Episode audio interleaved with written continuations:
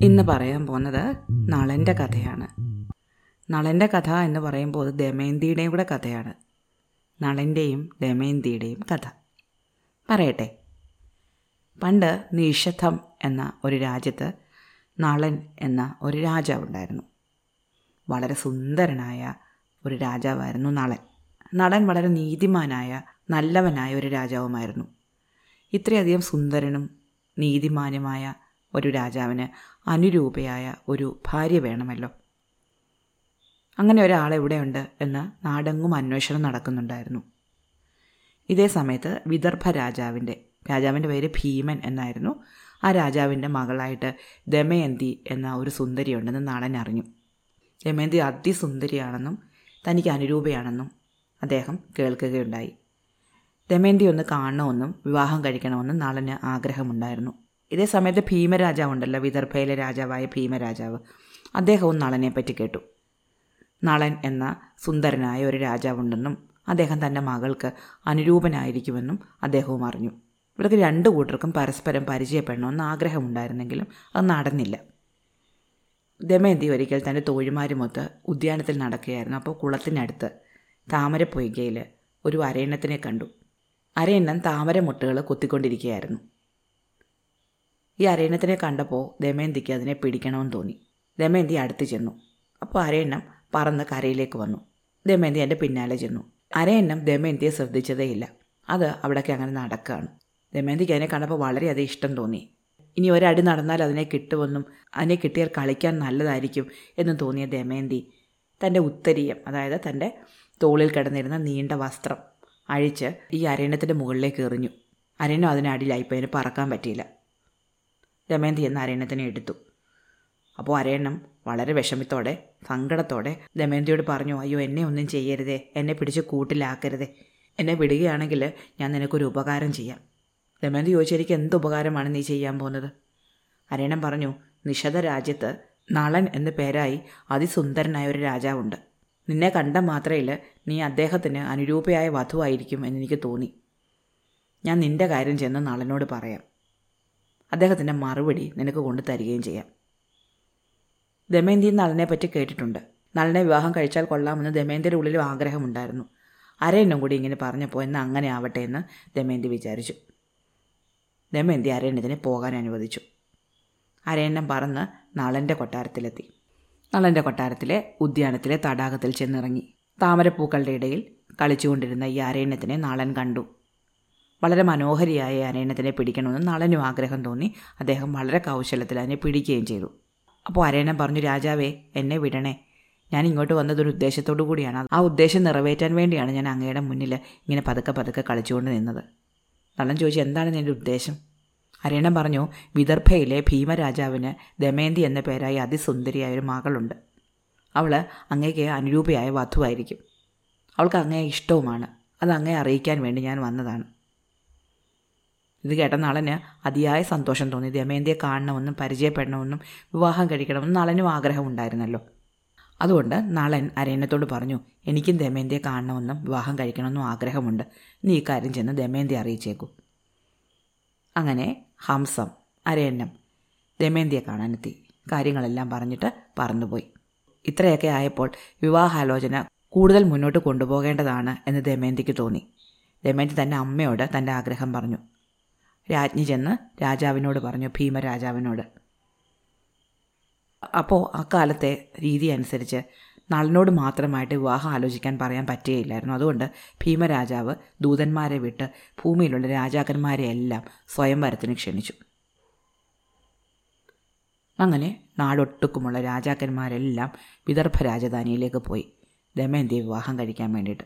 ദമയന്തിയുടെ സ്വയംവരം നടക്കാൻ പോകുന്നുവെന്നും എന്നാൽ ദമയന്തി വരുന്നവരിൽ നിന്ന് നളനെ മാത്രമേ തിരഞ്ഞെടുക്കുകയുള്ളൂ എന്നും ദേവേന്ദ്രൻ പോലും അറിഞ്ഞു. ദേവേന്ദ്രൻ മറ്റു ദേവന്മാരെ വിവരം അറിയിച്ചു. അപ്പോൾ ഇന്ദ്രൻ വായു യമൻ അഗ്നി വരുണൻ എന്നീ അഞ്ച് ദേവന്മാർ കൂടി ആലോചിച്ചിട്ട് അവരും കൂടെ സ്വയംവരത്തിന് പോയി. പോകുന്ന വഴിക്ക് അവർ നളനെ കണ്ടു. നളൻ സ്വയംവരത്തിന് പോവുകയാണ്. ദമയന്തിയെ വിവാഹം കഴിക്കാൻ വേണ്ടി പോവുകയാണ്. അവരഞ്ചു പേരും കൂടെ നളനെ തടഞ്ഞു നിർത്തി. എന്നിട്ട് പറഞ്ഞു ഞങ്ങൾ ദേവന്മാരാണ്. ഞങ്ങൾ ഇന്ദ്രൻ വായു യമൻ അഗ്നി വരുണൻ എന്നീ ദേവന്മാരാണ്. ഞങ്ങൾക്കൊരു ആവശ്യമുണ്ട് നീ അത് നടത്തി തരണം നളൻ പറഞ്ഞു ശരി നിങ്ങൾ നിങ്ങളുടെ ആഗ്രഹം പറഞ്ഞോളൂ ഞാൻ നടത്തി തരാം അപ്പോൾ അവർ നളനോട് പറഞ്ഞു അങ്ങ് ദമയന്തിയെ ചെന്ന് കാണണം രഹസ്യമായിട്ട് ചെന്ന് കാണണം. എന്നിട്ട് പറയണം നിന്നെ വിവാഹം കഴിക്കാൻ വേണ്ടി ദേവന്മാർ അഞ്ച് പേര് വന്നിട്ടുണ്ട്. വെറും മനുഷ്യനായ ഒരാളെ വിവാഹം കഴിക്കുന്നതിൽ നല്ലത് ഒരു ദേവനെ വിവാഹം കഴിക്കുന്നതാണ്. കാരണം ദേവന്മാർക്ക് മരണമില്ല. അവർ എല്ലാ കാര്യങ്ങളും നടത്തി തരുന്നവരാണ്. മനുഷ്യൻ കുറേ കാലം കഴിയുമ്പോൾ മരിച്ചു പോകും അപ്പോൾ നളൻ ചോദിച്ചു ഞാൻ എങ്ങനെ ദമയന്തിയെ ചെന്ന് കാണും? അതിന് ദേവന്മാർ മറുപടിയായിട്ട് പറഞ്ഞു ഞങ്ങൾ നിന്നെ അദൃശ്യനാക്കി തരാം. നിനക്ക് ആരും കാണാതെ കൊട്ടാരത്തിനുള്ളിൽ അന്തപ്പുരത്തിനുള്ളിൽ കടന്നു ചെല്ലാൻ പറ്റും. ദമയന്തിയെ കാണാനും അവളോട് സംസാരിക്കാനും പറ്റും. ദമയന്തിക്ക് മാത്രമേ നിന്നെ കാണാൻ പറ്റുകയുള്ളൂ. നളൻ സമ്മതിച്ചു. അങ്ങനെ ദേവന്മാരുടെ അനുഗ്രഹത്താൽ മറ്റാരും കാണാതെ നളൻ വിദർഭയിലെ രാജകൊട്ടാരത്തിൽ കടന്നു ചെന്നു. അവിടെ ചെന്ന് ദമയന്തിയെ കണ്ടുപിടിച്ചു. തന്നെ കാണാൻ വന്നത് നളനാണ് എന്ന് ദമയന്തിക്ക് അറിഞ്ഞുകൂടായിരുന്നു. ദമയന്തി നളനെ കണ്ടിട്ടില്ലല്ലോ. അപ്പോൾ നളൻ ചെന്ന് ദമയന്തിയോട് പറഞ്ഞു ഞാൻ ദേവന്മാരയച്ച ദൂതനാണ്. ദേവന്മാർ എന്നോട് പറഞ്ഞു ഞങ്ങൾ അഞ്ച് പേര് നിന്നെ കാണാൻ വരുന്നുണ്ട്. ഒരു മനുഷ്യനെ വിവാഹം കഴിക്കുന്നതിലും നല്ലത് ഒരു ദേവനെ വിവാഹം കഴിക്കുന്നതാണ്. അതുകൊണ്ട് അഞ്ച് പേരിൽ ആരെങ്കിലും ഒരാളെ നീ തിരഞ്ഞെടുക്കണം. ദമയന്തി പറഞ്ഞു ഇല്ല ഞാൻ എന്റെ മനസ്സ് നളനിൽ അർപ്പിച്ചു പോയി നളനെ അല്ലാതെ മറ്റാരെയും ഞാൻ വിവാഹം കഴിക്കുകയില്ല. ഇത് കേട്ട നളന് വളരെയധികം സന്തോഷമായി. നളൻ പറഞ്ഞു ഞാൻ തന്നെയാണ് നളൻ. എന്നെ ദേവന്മാരാണ് ഇങ്ങോട്ട് അയച്ചത്. ഞാൻ എന്തായാലും അവരോട് ചെന്ന് കാര്യങ്ങൾ പറയട്ടെ. നളൻ തിരിച്ച് ദേവന്മാരുടെ അടുത്തെത്തി. സത്യങ്ങളെല്ലാം പറഞ്ഞു. അപ്പോൾ ദേവന്മാർ പറഞ്ഞു നളൻ നിന്നെ ഞങ്ങൾ പ്രസാദിച്ചിരിക്കുന്നു. നിനക്കൊരിക്കലും ഇഷ്ടപ്പെടാത്ത ഒരു കാര്യമാണ് ഞങ്ങൾ നിന്നോട് ചെയ്യാൻ പറഞ്ഞു എന്നിട്ടും ഞങ്ങൾ പറഞ്ഞതിനാൽ നീ ആ കാര്യം പോയി അവളോട് പറഞ്ഞു. അവൾ മറുപടിയായിട്ട് എന്താണോ പറഞ്ഞത് അത് നീ സത്യസന്ധമായിട്ട് ഞങ്ങളോടൊന്ന് പറയുകയും ചെയ്തു. നീ ഒരു സത്യസന്ധനാണ്. അതുകൊണ്ട് ഞങ്ങൾ നിനക്ക് ഒരു വാരം തരാം. എപ്പോൾ നീ ഞങ്ങളെ ഓർക്കുന്നുവോ അപ്പോൾ ഞങ്ങൾ പ്രത്യക്ഷരായി നിന്റെ ആഗ്രഹങ്ങൾ സാധിച്ചു തരുന്നതായിരിക്കും. ഇത്രയും പറഞ്ഞ് അവർ നളനെ പറഞ്ഞയച്ചു. പക്ഷേ എന്നാൽ ദമയന്തിയെ ഒന്നുകൂടി പരീക്ഷിക്കണം എന്ന് ദേവന്മാർക്ക് തോന്നി. അവർ ഒരു ഉപായം കണ്ടുപിടിച്ചു. പിറ്റേ ദിവസം സ്വയംവരമായി എല്ലാ രാജാക്കന്മാരും സഭയിൽ നിരന്നിരിക്കുകയാണ്. അപ്പോഴുണ്ട് ഈ അഞ്ച് ദേവന്മാരും നളന്റെ വേഷം ധരിച്ച് വന്നിരിക്കുന്നു. ദമയന്തി നോക്കുമ്പോഴുണ്ട് ആറ് നളന്മാർ.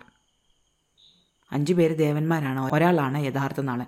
പക്ഷേ യഥാർത്ഥ നളനെ കണ്ടുപിടിക്കാൻ പറ്റുന്നില്ല. ആറ് പേരും ഒരേപോലെയാണ് ഇരിക്കുന്നത്.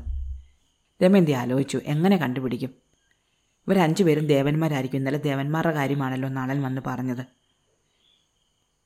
ദമയന്തി കേട്ടിട്ടുള്ളൊരു കാര്യം അനുസരിച്ച് ദേവന്മാർക്ക് നിഴലുണ്ടാകുകയില്ല. മാത്രമല്ല അവർ കണ്ണ് ചിമ്മുകയുമില്ല. മനുഷ്യർ കണ്ണ് ചിമ്മും അവർക്ക് നിഴലും വീഴും. അതുകൊണ്ട് അക്കാര്യം നോക്കി ദേവന്മാരെയും മനുഷ്യനെയും തമ്മിൽ തിരിച്ചറിയാമെന്ന് ദമയന്തി വിചാരിച്ചു. പക്ഷേ ഇക്കാര്യം അറിയാമായിരുന്ന ദേവന്മാർ കരുതിക്കൂട്ടി ഈ മനുഷ്യലക്ഷണമെല്ലാം ഒപ്പിച്ച് കാണിച്ചു. അപ്പോൾ ഇനി എന്ത് ചെയ്യും? എന്നായി ദമയന്തി എങ്ങനെ നോക്കിയിട്ടും നളനെ കണ്ടുപിടിക്കാൻ പറ്റുന്നില്ല. ദമയന്തി ആകാശത്തേക്ക് നോക്കി പ്രാർത്ഥിച്ചു. ഹേ ലോകപാലകന്മാരെ നളനെ ഒഴിച്ച് മറ്റൊരു പുരുഷനെ ഞാൻ മനസ്സിൽ പോലും സങ്കല്പിച്ചിട്ടില്ല അത് സത്യമാണെങ്കിൽ എനിക്ക് സത്യം വെളിപ്പെടുത്തി തരിക. യഥാർത്ഥ നളനെ എന്റെ മുന്നിൽ വെളിവാക്കി തരിക. ദമയന്തിയുടെ പ്രാർത്ഥന ദേവന്മാർ കേട്ടു. അവർ തൽക്ഷണം സ്വന്തം രൂപം ധരിച്ചു. ദമയന്തിക്ക് യഥാർത്ഥ നളനെ മനസ്സിലായി. അവൾ വളരെ സന്തോഷത്തോടെ തന്റെ കയ്യിലിരുന്ന മാല കൊണ്ടുവന്ന് നളന്റെ കഴുത്തിൽ അർപ്പിച്ചു. അങ്ങനെ അവരുടെ വിവാഹം വളരെ ആഘോഷപൂർവം നടന്നു. മറ്റുള്ള രാജാക്കന്മാരെല്ലാം വളരെ വിഷമത്തോടെ തിരിച്ചുപോയി. എല്ലാവർക്കും ദമയന്തി വിവാഹം കഴിക്കണം എന്ന ആഗ്രഹമുണ്ടായിരുന്നു. നടന്നില്ലല്ലോ. അവരെല്ലാം അങ്ങോട്ട് പോകുന്ന വഴിക്ക് രണ്ടുപേര് ഇങ്ങോട്ട് വരുന്നത് കണ്ടു. അവരാണ് കലിയും ദ്വാപരനും. അവരും ദമയന്തിയുടെ വിവാഹത്തിന് പോവുകയാണ് പക്ഷെ താമസിച്ചു പോയി. വഴിയിൽ വെച്ച് ഇവരെ കണ്ടപ്പോൾ ഇന്ദ്രാദികൾ പറഞ്ഞു നിങ്ങൾ ഇനി അങ്ങോട്ട് പോകണമെന്നില്ല. കല്യാണമൊക്കെ കഴിഞ്ഞു. ദമയന്തി നളനെ വിവാഹം കഴിച്ചു കഴിഞ്ഞു. ഇത് കലിക്കും ദ്വാപരനും തീരെ ഇഷ്ടപ്പെട്ടില്ല.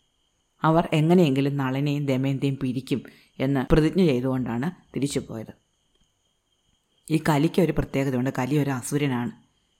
മനുഷ്യർ അധർമ്മം ചെയ്യുമ്പോൾ അവർക്ക് ശ്രദ്ധയില്ലാതെ വരുമ്പോൾ അവർ മോശം കാര്യങ്ങൾ ചിന്തിക്കുമ്പോഴൊക്കെ കലി അവരിൽ ആവേശിക്കും. അവരെ കൊണ്ട് കൂടുതൽ കൂടുതൽ ചീത്ത കാര്യങ്ങൾ ചെയ്യിപ്പിക്കും.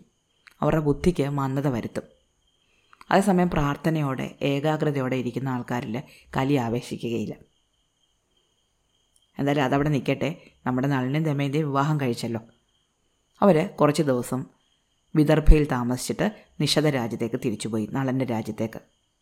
എന്നിട്ട് അവർ നിഷധത്തിൽ വളരെ സന്തോഷത്തോടെ ജീവിച്ചു. കാലം പോകെ അവർക്ക് രണ്ട് മക്കളുണ്ടായി. ഇന്ദ്രസേനൻ എന്നൊരു മകനും ഇന്ദ്രസേന എന്നൊരു മകളും. അങ്ങനെ അച്ഛനും അമ്മയും മക്കളും വളരെ സന്തോഷത്തോടെ നിഷധ രാജ്യത്ത് അങ്ങനെ താമസിക്കുകയായിരുന്നു.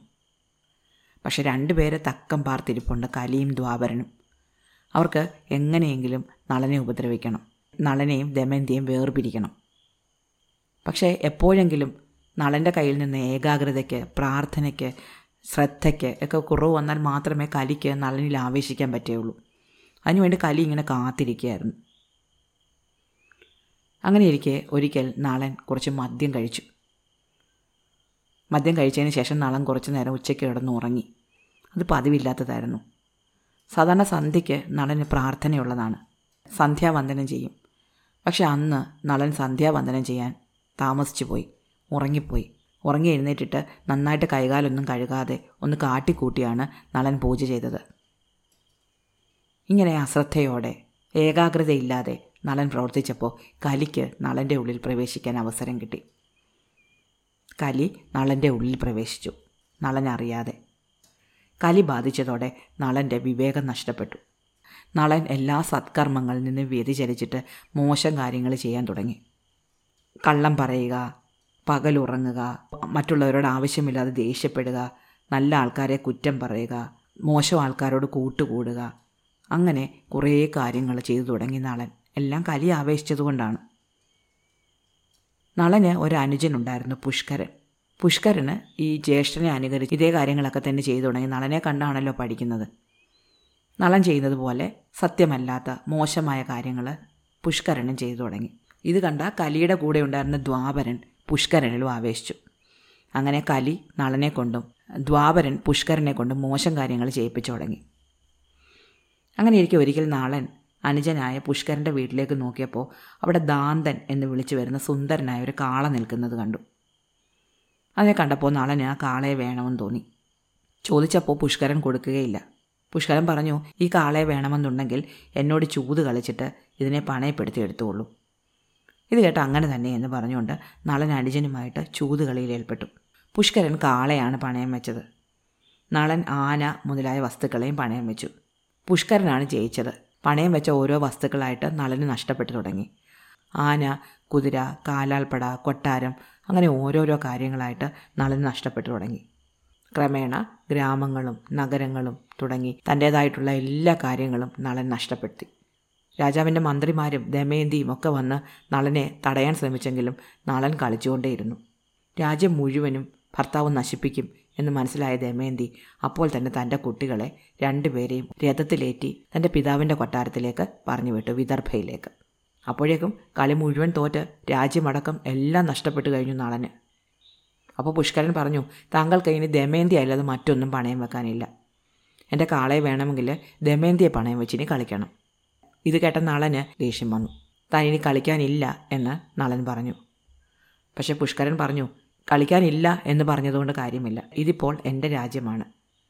എന്റെ രാജ്യം വിട്ട് ഇപ്പോൾ തന്നെ പോയിക്കൊള്ളണം. നാളൻ ദമയന്തിയുടെ കൈ പിടിച്ച് കൊട്ടാരം വിട്ടിറങ്ങി. പുഷ്കരന്റെ ആജ്ഞപ്രകാരം ഭടന്മാർ അവരെ രാജ്യത്തിന്റെ അതിർത്തി വരെ കൊണ്ടുവിടുകയും ചെയ്തു. അങ്ങനെ രാജ്യത്തിൽ നിന്ന് പുറത്താക്കപ്പെട്ട നാളൻ ദമയന്തിയോട് കൂടി കാട്ടിലെത്തി. ഭയങ്കര വിശപ്പും ദാഹവും ഉണ്ടായിരുന്നു. ഒരു രാജകുമാരിയാണ് താൻ വിവാഹം കഴിച്ചുകൊണ്ട് വന്നത്. അവളെ പട്ടിണിക്കിട്ടിരിക്കുകയാണെന്ന ചിന്ത നാളനെ അലട്ടി. അതുമാത്രമല്ല ഇന്നേ വരെ കൊട്ടാരത്തിൽ വസിച്ച ദമയന്തി കാട്ടിലെ കല്ലിലും മുള്ളിലും ചവിട്ടി നടക്കുകയാണ്. കാൽ മുറിഞ്ഞും വിശന്നും ദാഹിച്ചും തളർന്നും വിവശയായ ഭാര്യയോടുകൂടി നടന്ന് നാളൻ ഒരു തടാകത്തിന്റെ കരയിലെത്തി. അപ്പോൾ രണ്ട് പക്ഷികൾ അവിടെ ഒരു വൃക്ഷത്തിലിരിക്കുന്നത് കണ്ടു. നല്ല വിശപ്പുണ്ടായിരുന്ന നാളൻ വിചാരിച്ചു ഈ പക്ഷികളെ പിടിച്ച് എങ്ങനെയെങ്കിലും ചുട്ടു തിന്നാം. അതും പറഞ്ഞുകൊണ്ട് തന്റെ വസ്ത്രം മൂരി നാളൻ ആ കിളികളുടെ മുകളിലേക്ക് എറിഞ്ഞു പക്ഷേ ആ കിളികൾ ആ വസ്ത്രവുമായിട്ട് അങ്ങ് പറന്നുപോയി. അതോടെ നളന് നന്നായി വസ്ത്രം പോലും ഇല്ലാതായി. അപ്പോൾ നളൻ ഒരു വഴി ദമയന്തിക്ക് കാണിച്ചു കൊടുത്തിട്ട് പറഞ്ഞു ആ വഴി മുന്നോട്ട് പോയാൽ നിനക്ക് നിന്റെ പിതാവിന്റെ രാജധാനിയിലെത്താം. അതല്ല മറ്റൊരു വഴിയുണ്ട്. ആ വഴി പോയാൽ നിനക്ക് അംഗരാജ്യം എന്ന് പറയുന്ന സ്ഥലത്തെത്താം. ഇത് ആ കാണുന്ന വഴി കണ്ടോ? ആ വഴി പോയാൽ നിനക്ക് കോസലത്തിലെത്താൻ പറ്റും. ഇത് കേട്ട ദമയന്തി ചോദിച്ചു എന്തിനാണ് എന്നെ ഇങ്ങനെ ഓരോ വഴികൾ കാണിച്ചു തരുന്നത്? എന്നെ ഉപേക്ഷിക്കാനാണോ ഭാവം? നളൻ പറഞ്ഞു ഏ അല്ല. ഞാൻ അങ്ങനെയൊന്നും പറഞ്ഞല്ല ഞാൻ നിനക്ക് വഴി പറഞ്ഞു തന്നേ ഉള്ളൂ. എന്തായാലും വിശന്ന് തളർന്ന് അവരാ കാട്ടിൽ കിടന്നുറങ്ങി. നല്ല ക്ഷീണമുണ്ടായിരുന്ന ദേമേന്തി അപ്പോൾ തന്നെ ഉറങ്ങിപ്പോയി. എന്നാൽ നളന് ഉറക്കം വന്നില്ല. തന്റെ ദുർഗതി ഓർത്ത് നളൻ ഉറങ്ങാതെ കിടന്നു. കുറേ നേരം കഴിഞ്ഞപ്പോൾ നളൻ എഴുന്നേറ്റു. എന്നിട്ടോ തന്റെ ഭാര്യയുടെ വസ്ത്രത്തിന്റെ പകുതി മുറിച്ചെടുത്ത് കൊടുത്തു ദമയന്തി അവിടെ ഉപേക്ഷിച്ചിട്ട് നടന്നു പോയി കളഞ്ഞു. നേരം വെളുക്കാറായപ്പോഴാണ് ദമയന്തി ഉണർന്നത്. ഉണർന്നപ്പോൾ ഭർത്താവിനെ കാണുന്നില്ല. തന്നെ ഉപേക്ഷിച്ചു പോയി എന്ന് തന്നെ ദമയന്തിക്ക് മനസ്സിലായി. ദമയന്തി അവിടെ ഇരുന്ന് കരയാൻ തുടങ്ങി. പക്ഷെ എന്ത് ചെയ്യാനാണ്? ആരും സഹായത്തിനില്ല.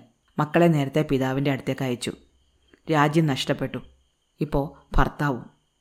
എങ്ങോട്ട് പോകണം? എന്ത് ചെയ്യണം? എന്നറിയാതെ ദമയന്തി കുറേ നേരം അവിടെ ഇരുന്നു പിന്നെ അവിടെ ഇരുന്നതുകൊണ്ട് യാതൊരു കാര്യവും ഇല്ലല്ലോ എന്ന് കരുതി കണ്ട വഴിയെ മുന്നോട്ട് നടന്നു. വളരെയധികം ക്ലേശം സഹിച്ച് നദികളും മലകളും കാടുകളും കടന്നാണ് യാത്ര. അങ്ങനെ പോകുമ്പോൾ ദമയന്തിയെ ഒരു വലിയ പാമ്പ് കടിക്കാൻ വന്നു ഒരു വലിയ സർപ്പം. പേടിച്ചു പോയ ദമയന്തിയെ ഒരു കാട്ടാളൻ വന്ന് സഹായിച്ചു.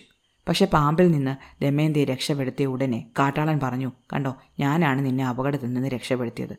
അതിസുന്ദരിയായ നീ ഇനി ഈ കാട്ടിൽ ഇങ്ങനെ അലഞ്ഞു നടക്കേണ്ട കാര്യമൊന്നുമല്ല. വരൂ എന്റെ കൂടെ എന്റെ കുടിലേക്ക് വരൂ എന്റെ ഭാര്യയായിട്ട് അവിടെ താമസിക്കാം. ദമയന്തി പറഞ്ഞില്ല ഞാൻ നിന്റെ കൂടെ വരികയില്ല. ഞാൻ വിദർഭയിലെ രാജകുമാരിയാണ്. മഹാനായ നളന്റെ ഭാര്യയാണ്. ഞാൻ എന്റെ പിതാവിന്റെ കൊട്ടാരത്തിലേക്ക് പോവുകയാണ്. നിന്റെ കൂടെ വരികയില്ല. വേടൻ സമ്മതിച്ചില്ല. വേടൻ ദമയന്തിയെ പിടിച്ച് കൊണ്ടുപോകാൻ തുടങ്ങി. ദേഷ്യപ്പെട്ട ദമയന്തി ആ വേടനെ ശപിച്ച് ഭസ്മമാക്കി കളഞ്ഞു. അതിനുശേഷം ദമയന്തി വീണ്ടും മുന്നോട്ട് നടന്നു. നടന്നു നടന്ന് ഒരു രാജ്യത്തെത്തി. അത് സുബാഹു എന്നു പേരുള്ള ഒരു രാജാവിന്റെ രാജ്യമായിരുന്നു. തെരുവിലൂടെ വളരെ ക്ഷീണിതയായി. ഒറ്റ വസ്ത്രം മാത്രം ഉടുത്ത് പാറിപ്പറന്ന മുടിയോടെ നടന്നു വരുന്ന ദമയന്തിയെ രാജ്ഞി മട്ടുപ്പാവിലിരുന്ന് കണ്ടു. ആ പരിതാപകരമായ അവസ്ഥയിലും ദമയന്തിയുടെ സൗന്ദര്യവും ഐശ്വര്യവും രാജ്ഞിയെ ആകർഷിച്ചു. രാജ്ഞി ദമയന്തിയെ തന്റെ കൊട്ടാരത്തിലേക്ക് വിളിപ്പിച്ചിട്ട് തന്റെ പുത്രിയുടെ തോഴിയാക്കി കൊട്ടാരത്തിൽ പാർപ്പിച്ചു. രാജ്ഞി ദമയന്തിയോട് അവൾ ആരാണെന്ന് ചോദിച്ചെങ്കിലും താന് താൻ പാവപ്പെട്ട ഒരു സ്ത്രീയാണെന്നും തന്റെ ഭർത്താവ് തന്നെ ഉപേക്ഷിച്ച് എവിടെയോ പോയി കളഞ്ഞുവെന്നും മാത്രമാണ് ദമയന്തി പറഞ്ഞത്. അങ്ങനെ സുബാഹു എന്ന രാജാവിന്റെ കൊട്ടാരത്തിൽ ദമയന്തി കഴിഞ്ഞു. നളൻ കാട്ടിലും. നളന്റെ കഥ വളരെ നീണ്ട ഒരു കഥയാണ്. നമുക്ക് ബാക്കി കഥ അടുത്ത ദിവസം പറയാം. കാത്തിരിക്കില്ലേ?